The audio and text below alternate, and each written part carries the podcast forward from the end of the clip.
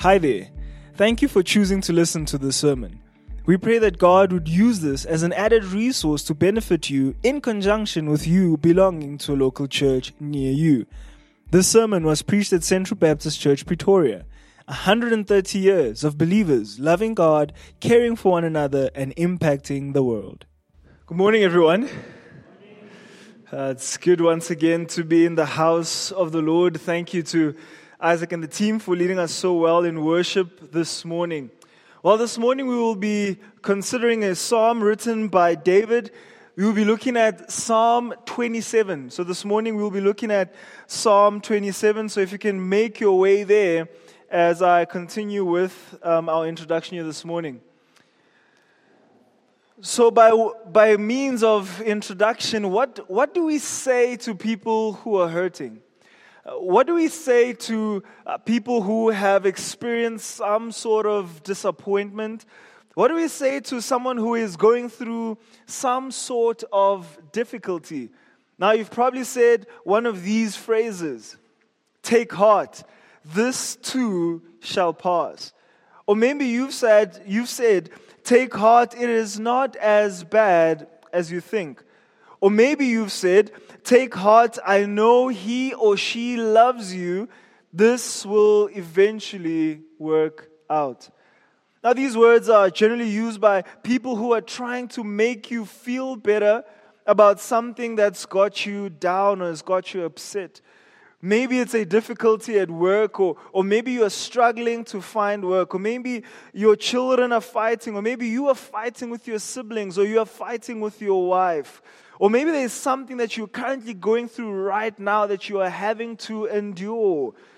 Or maybe it has to do with your health, or maybe the health of someone whom you love. Maybe it's a hurtful relationship within a relationship or a disappointment you have to face. There are many things that lead people to respond to say, take heart. Now, take heart is usually an attempt to temporarily uh, uh, alter your feelings about the current thing that has upset you. The person who uses the phrase take heart, they are trying to offer you something to hold on to. But unfortunately, the phrase take heart that they offer doesn't really offer you much to hold on to. You currently stand in the middle of something that is burdening you, that is weighing heavy on you, over which you have no control, and you are being invited to, hey, it isn't as bad as it seems. Well, if we had to examine this hope that people give in the phrase take heart, you realize that it doesn't really give you concrete reason to be hopeful. Now, don't get me wrong. This is not a sermon to, to say if you've said take heart, be convicted, and repent of your sins. That's not what I'm saying this morning. However, this morning I want us to, to, to get to something slightly deeper. When we say take heart, what are we saying take heart in? Take heart in what? Take what in who? And the psalmist gives us these answers in Psalm 27. So, Psalm 27, verse 1 starts with these words of David. The Lord is my light and my salvation. Whom shall I fear? The Lord is the stronghold of my life. Of whom shall I be afraid? When evildoers assail me to eat up my flesh, my adversaries and foes, it is they who stumble and fall. Though an army encamp against me, my heart shall not fear. The war arise against me, yet I will be confident. Verse 4. One thing have I asked of the Lord, that I will seek after, that I may dwell in the house of the Lord all the days of my life, to gaze upon the beauty of the Lord and to inquire in his temple. For he will hide me in his shelter in the day of trouble. He will conceal me under the cover of his tent. He will lift me high upon a rock. Verse 6. And now my head shall be lifted up above my enemies all around me, and I will offer in his tent sacrifices with shouts of joy. I will sing and make melody to the Lord. Hear, O Lord, when I cry aloud. Be gracious to me and answer me. You have said, Seek my face. My heart says to you, Your face, Lord, do I seek. Hide not your face from me. Turn not your servant away in anger. O you who have been my help, cast me not off, forsake me not, O God of my salvation. For my father and my mother have forsaken me, but the Lord will take me in. Verse 11 Teach me your way, O Lord and lead me on a level path because of my enemies. Give me not up to the will of my adversaries, for false witnesses have risen against me and they breathe out violence. I believe that I shall look upon the goodness of the Lord in the land of the living. Wait for the Lord. Be strong and let your heart take courage. Wait for the Lord. Let's pray together as we consider this psalm. Lord, we sang earlier this morning over at the hill these words Speak, O Lord, and renew our minds. Help us grasp the heights of your plans for us, truths unchanged from the dawn of time that will echo down through eternity and by grace will stand on your promises. By faith, we'll walk as you walk with us. Speak, O Lord, till your church is built and the earth is filled with your glory. Father, that is what we ask this morning. That God, as I speak, I would speak as a servant sent by you. God, a herald running with the message from the King to his people that, Father, salvation belongs to the Lord our God. We can be comforted because the God whom we serve is an almighty God. So I pray, Father, as I look to articulate this message this morning, that you give me clarity of speech. I pray, Father, that your spirit would be at work in our midst. Lord, won't you allow us as we fellowship and worship you through the preaching of your word, that, Lord, this would be a sweet and blessed time together. And, Lord, encourage us and challenge us. And, God, if there's one here this morning who doesn't know you, God, I pray that you'd protect them from leaving here with a false sense of hope, that they can hope in the salvation given to us by God when they have not believed in you. God, challenge them this morning that, Lord, it is only through faith in the finished work of the Lord Jesus Christ that we can have hope, a living hope in a living God.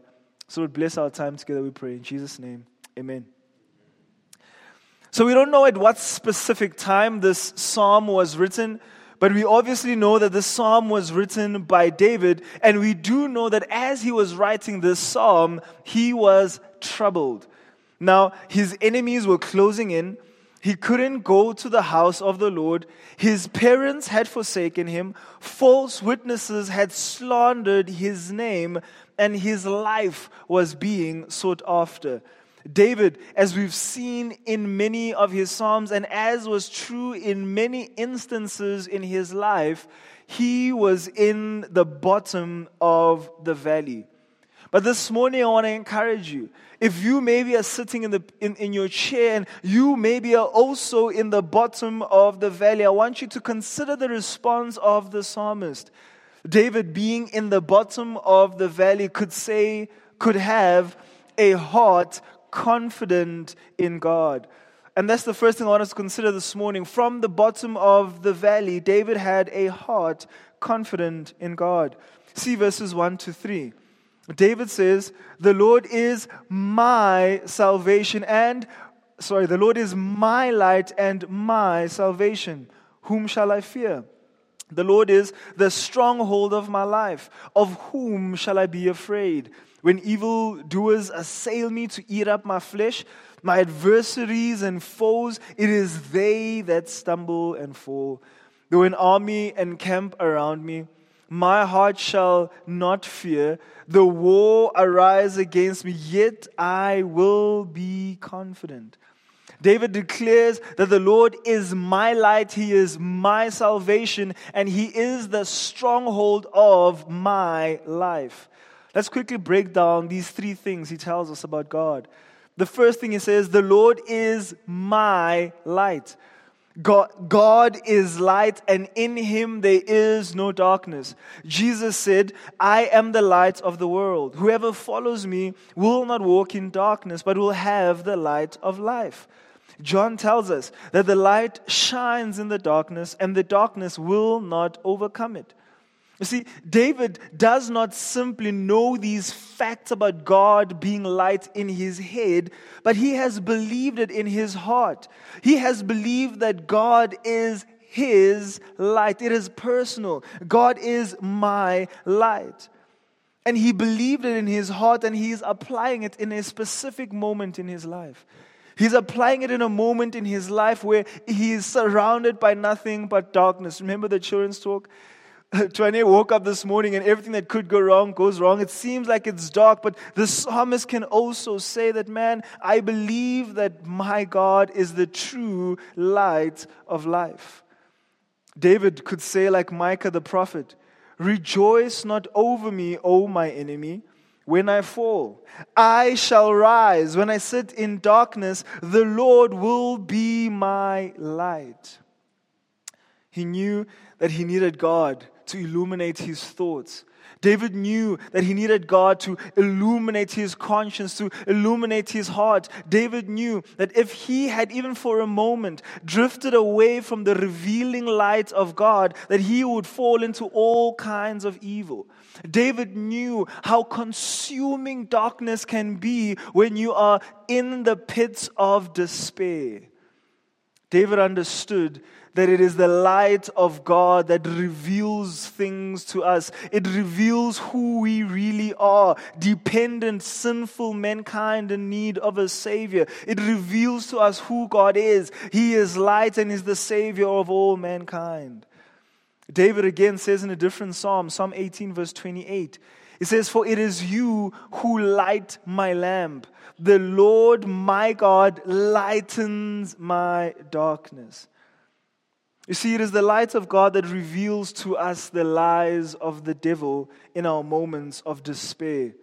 It reveals to us the lies we believe about God's absence or that God hates us. It reveals to us the lies that we tend to believe from those who come masquerading as lights in the name of friends, but are in fact evil men and women who are leading us away from the truth.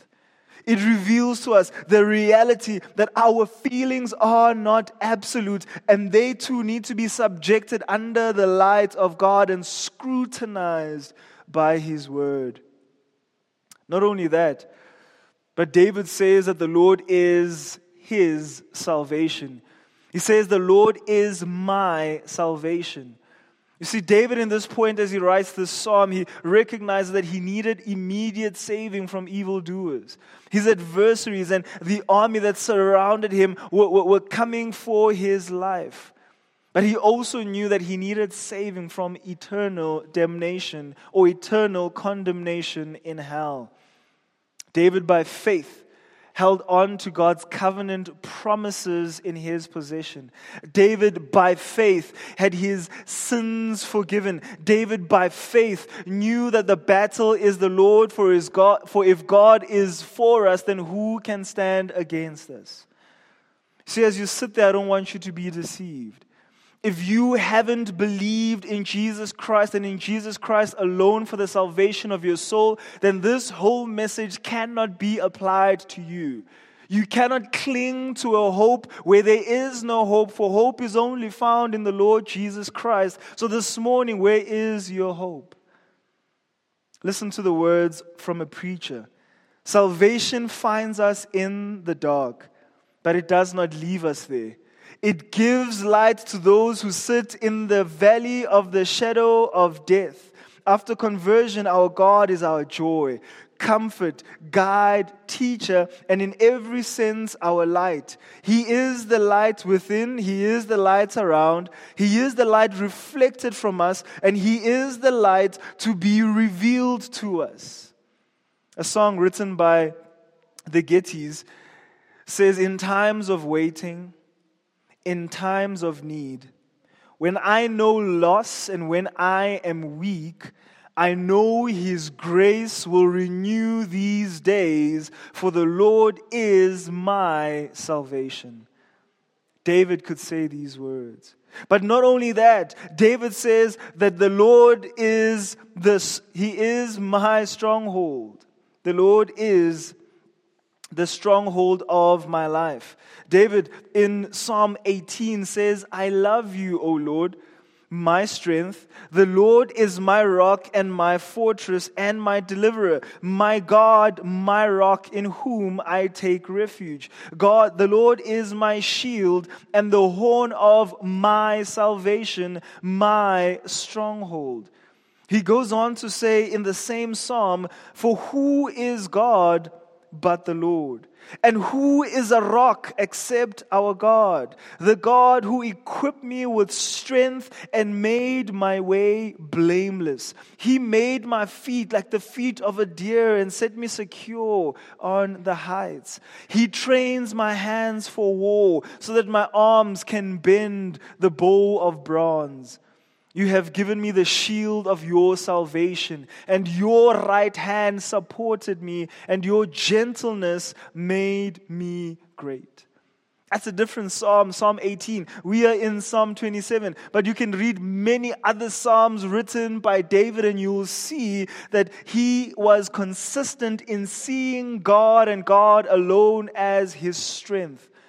The strength of the psalmist was not found in his mighty army David doesn't find strength in the fact that he was a king. David doesn't find strength in the weaponry that he has as a commander of the army, but it was the Lord who was the strength of his life. Church, if we really know what it is to have God be the strength of our lives, then it might be that we have, we have perhaps trusted in so many other things to be our strength. What are you trusting in? What is it that you are clinging to to keep, to keep you up? The reality from God's word is if you are finding hope in anything other than God, it will fail you, it will disappoint you, and it will leave you hurt. Calvin notes David having been tossed with various tempests, at length recovers himself and shouts triumphantly over the troubles with which he had been harassed, rejoicing that whenever God displays his mercy and favor, there is nothing to be feared. So David asked the question if these things are true of God, what things? That God is our light, that God is our salvation, that God is the stronghold of our lives. If these things are true of God, then whom shall I fear? The answer that we can give with David with much assurance is that we can fear no one and we can fear nothing. Notice what he says in verse 2 The wicked who come up against me will stumble and fall. Though an army encamp against me, his heart will not fear the war arises against me, he will be confident because the Lord is his light and his salvation, and the Lord is the stronghold of his life. Church, let us learn. Let us learn to put great value on God's power to protect us and God's power to send our fears running away. Witherspoon said, It is only the fear of God then can deliver us from the fear of men. Oh, believer, whatever the trial or tribulation that you are facing today, I want to encourage you this morning. Know with much assurance that God is your light, that God is your salvation. He is the stronghold of your life. Those who come up against you will be left wanting because your confidence is not in the things that you have or in the things that you could lose, but your confidence is in the sovereignty of God and not in fleeting things. We can end this sermon right there and go home. But David gave us more. Consider verses 4 to 6 and see David's heart yearning for God. David had a heart yearning for God. See verse 4 says, One thing have I asked of the Lord, that will I seek after, that I may dwell in the house of the Lord all the days of my life, to gaze upon the beauty of the Lord and to inquire in his temple. Think for a moment. What's one thing that you desire above all else? We could spend a lot of time this morning just listening to the many one things that we desire above all else, but we only have time to listen to David's one thing. And David's one thing was that he desires and he will intentionally pursue dwelling in the house of the Lord. We can draw two things from David's desire. Firstly, notice the request. David's desire was to be in the house of the Lord. It was to dwell in the holy temple, his dwelling place, his tabernacle. You see, with all that is happening in David's life, with all that he had lost, his desire was not that he would regain what he had lost, but his greatest desire was that he would once again be found in the house of the Lord. David's greatest desire and his deepest affections were to dwell in the house of the Lord, but was this an end in itself? Why? Why does David want to dwell in the house of the Lord so much? Was it just to tick the attendance register? Before we answer that, I want to say one thing. We don't mention this too often, but God also possesses desirability. God does not only give us desire, but God is one to be desired. Psalm 73, verse 25b and 26 says, And there is nothing on earth that I desire besides you. My flesh and my heart may fail, but God is the strength of my heart and my portion forever. You see, if you have seen the Lord, you will desire him. David had seen the Lord, he had seen the beauty as displayed in his perfections. The excellencies of God have brought about a great desire in the heart of the psalmist that he wants one thing and one thing only Oh, that I may dwell in the house of the Lord forever. But then again, to what end? What does he want to do in the house of the Lord? He tells us to gaze upon the beauty of the Lord and to inquire in his temple. Just the reason for our devotions must be to behold God in all his glory and in all his majesty. It is from this gaze, it is from this beholding in our God that men can reach our chief end, and that is to glorify God and that is to enjoy Him forever. God is calling you to behold Him. Fix your eyes on the author and perfecter of your faith. Number six, we read, we read these words, verse 24. The Lord bless you and keep you. The Lord make his face shine upon you and be gracious to you. There's something about when the face of God is beholding us and we are beholding it. Verse 26 And the Lord turn his face towards you and give you peace. It is why the Apostle Paul wrote, We all with unveiled face, beholding the glory of our Lord, are being transformed from the same image from one degree of glory to another, for this comes from the Lord who is the Spirit. Now, young people call this a flex, but I'm not flexing, I promise. But I've hiked both Lion's Head and Table Mountain. But in, and anyone who's gone up Table Mountain or who's gone up Lion's Head will tell you that the view is spectacular. It is breathtaking. It is all striking. It is beautiful. As you walk, look up, look around you. Behold in all directions the handiwork of the Almighty God. That's the purpose why you hike up Lion's Head. And that was the purpose why I was hiking up Lion's Head. But I missed all of that. I miss the beauty. I miss the splendor. I miss the glory of God as behold in His creation because I was watching the ground and I was watching my feet so I don't die hiking up a mountain in Cape Town. Whilst everyone else was taking pictures and beholding everything, I was just focused on the ground. And when I got to the top and everyone was talking about, hey, did you see that? Did you see that? I didn't because I didn't want to die. See, the point I'm trying to make today is that it is also true that when we pursue godly things like reading the Bible and memorizing scripture, oftentimes we lose focus.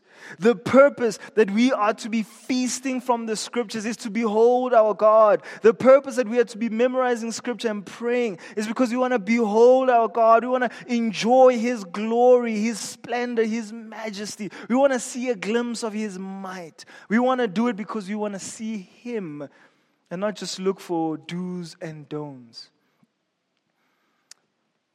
Reading the Bible, praying, memorizing scripture, going to church, they are not intended to be ends in themselves. They are a means to an end, and that end is to behold, it is to gaze, it is to be in awe of the beauty of our Lord. So this morning, if there is anything that is hindering your view, that must be put to death. That must be abandoned. That must be rejected. If there is anything that is going to help your view of our great God, that must be embraced, it must be pursued with discipline, and it must be celebrated. Why? David tells us the reason in verse 5 For he will hide me in his shelter in the day of trouble. He will conceal me under the cover of his tent. He will lift me high upon a rock. And now my head shall be lifted up above my enemies all around me. And I will offer in his tent sacrifices with shouts of joy. I will sing and make melody to the Lord. See, in David's time of trouble, when all others turned from him, he found his refuge in God. God was his hiding place. God was his shelter. God was his peace. The Almighty God, the King of Kings, set up a table before him in the presence of his enemies. For who shall he fear? All who spend their days gazing upon the Lord will have the privilege of asylum, will have the privilege of refuge as theirs. You see, we read in this passage that it was God who lifted David's countenance. It was God who set David above his foes. It was God himself who set David high upon a rock which could never be stormed. And it was because of this that it was by faith that David was sure of victory. He was sure of victory over all those who came against him, that he had already arranged ahead in his heart to offer up sacrifices with shouts of joy, and he will sing and make melody to the Lord. See, church, if, if you have been saved by God, if you are being sanctified by God, if you are growing in your knowledge of this great God, then you don't have to wait for victory to worship Him. You see, gratitude fills our hearts because we know He is working in us through the storm. We know that it is the Lord who effectually protects His people. Therefore, we should not be afraid. We know that His ways are not our ways. His plans are good. And so what looks like a loss today will be turned to a victory tomorrow. For we know with assurance that the Lord has defeated Satan, sin, and death. So believer, lift up your head. Give your body as a living sacrifice with shouts of joy to our great God. Believer, sing today and make melodies to the Lord. He is your salvation now and forevermore. The psalmist then breaks up these truth statements about God and he, he turns them into a prayer. He prays in verse 7 to 12. But I want to state that he starts this prayer with a prayer that I believe many in this room have prayed before. Many of us have prayed like the psalmist did in verses 7 to 9. We've prayed, Hear, O Lord, when I cry aloud. Be gracious to me and answer me. You have said, O God, in your word, Seek my face. My heart says to you, Your face, Lord, do I seek. Hide not your face from me. We've all called to God, and we know that God says, Seek my face, but oftentimes we feel as though He has hidden Himself from us. Have you ever felt that? God, I'm pursuing after you, but I am not seeing you. Where and why have you hidden your face from me? Why is it that I'm not feeling your presence around me? You see, when David prayed this prayer, he knew that even a smile from the Lord would bring about the greatest comfort. So he asked the question, or he pleads with God, cast me not off. It seems as though in this passage, David had become aware of his sins before the holy God, which brings him to a great sense of unworthiness. Hence, he says, Turn not your servant away in anger. O you who have been my help, cast me not, forsake me not. Have you ever felt that? As you're praying for God to deliver you from whatever troubles you're going through, you just get this great sense of awareness of, of, of, of, of your sins, of, of how sinful you actually are, and how many times you've sinned against a holy God. What then is our comfort? What then is our comfort when, when our thoughts and our feelings are feeling like the psalmist did? Well, our comfort is found in the declaration made by the psalmist. O God of my salvation. Spurgeon considers this a title worthy, sorry, a sweet title worthy of much meditation. David's prayer was for God's presence in the present afflictions, but also in eternal destiny. His petition, Leave me not, is followed by the title, O God of my salvation. I believe it is a good reminder for the church this morning to pray for our salvation. Pray that God would give us a great sense of assurance of our salvation. Pray that God would help you to make your calling and election sure, remembering as you pray that deliverance from temporal affliction and eternal torment belong to God. Verse 10 says, For my father and my mother have forsaken me, but the Lord will take me in. See, on this earth, people will desert you, relationships will be broken. The waters from the well of human kindness will dry up, but rest assured that there is a God who will never leave you nor forsake you. There is a God who will be with you always to the ends of the age. So, this morning, church, seek guidance from the Lord. The psalmist says in verse 11, Teach me your way, O Lord. Lead me on level path because of my enemies. Firstly, the psalmist is praying, God, teach me your way that I might not work in my own understanding. God, I recognize that my enemies are crafty in their approach to me, whilst others just openly pursue me and attack me.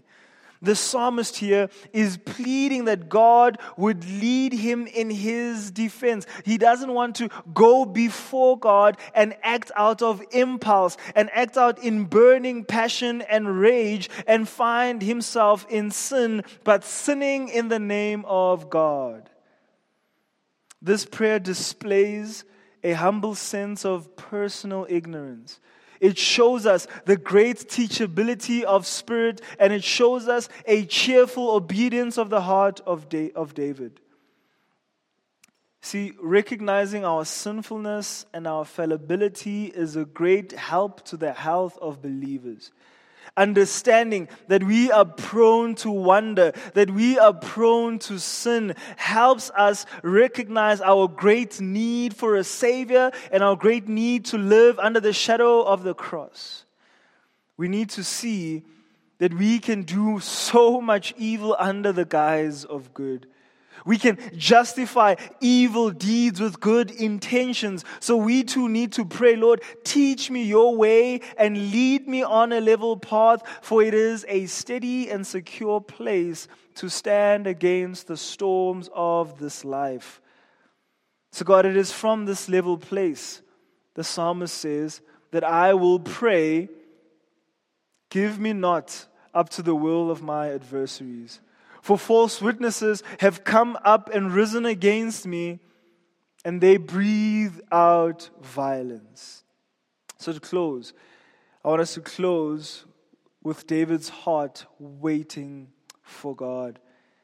As David prayed that prayer, give me not up to the will of my adversaries.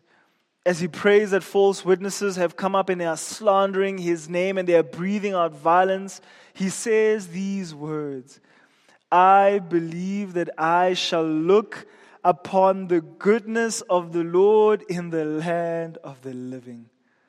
His life was being pursued. He is in the midst of darkness, but there's an assurance in the psalmist that he will see good whilst he lives. So consider these closing words of encouragement. Wait for the Lord, be strong, and let your heart take courage. Like I mentioned in our introduction, we often say, take heart to a person uh, to help make a person feel better. But that's not the encouragement this morning. The encouragement this morning is not to give you a psalm to help you feel better. It is not to, to, to, to, change your emotions in any way, but it is an invitation for you to rest in the one place where rest can be truly found, and that is in the Lord. So, church, this morning, wait for the Lord. His timing is perfect. Your time is in His hands. Our God is never early and our God is never late. Admire the punctuality of providence. John Flavel said there are, there are times when providence distresses the, ha- the people of God. When the waters of comfort recede and run very low, very low and once pinch. If then the soul returns childlike providence upon fatherly care, saying with David in Psalm 23, verse 1, The Lord is my shepherd, I shall not want. It belongs to him to provide and to me to depend. I will trust my father's care and love. Here now is sweet communion with God under pinching ones. See, if we went around this room this morning, we would be shocked at the amount of hardship that is currently being endured by people we're sitting next to. There are people here this morning who, who currently have a reason to be fearful and afraid. They are currently facing difficulties that are sapping them of their joy and many times even threatening their confidence in God. But my encouragement this morning is let us look to the life of David and how God worked through him. David's confidence in God was battle tested. David did not have a roses and ponies type of faith that lived in always easy circumstances, but because he knew who God is, he could say that whilst I live, I will see the goodness of God. Why? Because David knew that God is good. The encouragement this morning is that, church, you don't have to wait for whatever you're going through to end before you also can say, I will see the goodness of God whilst I live. We can sing now, today with whatever you're going through, you can sing these words I will not fear when darkness falls. His strength will help me scale these walls. I will see the dawn of the rising sun, for the Lord is my salvation. So, therefore, church, wait for the Lord. Be strong in the Lord. Take heart in the Lord, for He is your light, He is your salvation, and He is the stronghold of your life. So, who shall you fear? Let's pray.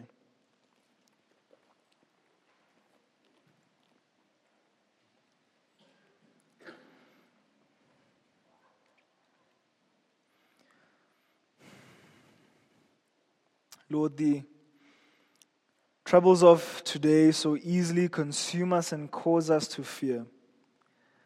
The darkness around us often gets us to ask, How long, O Lord?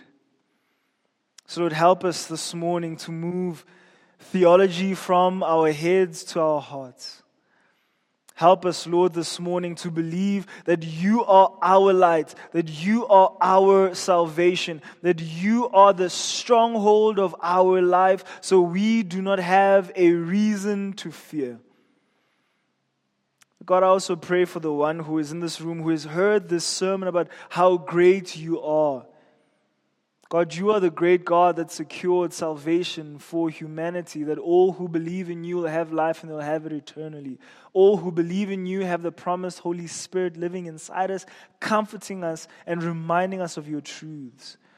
God, I pray as they've heard this sermon, that God, you would, you would send out that effective call upon their lives. Lord, call them back into your fold. Save them, Lord, from their sin, that they too can rejoice in all these perfections of our great God.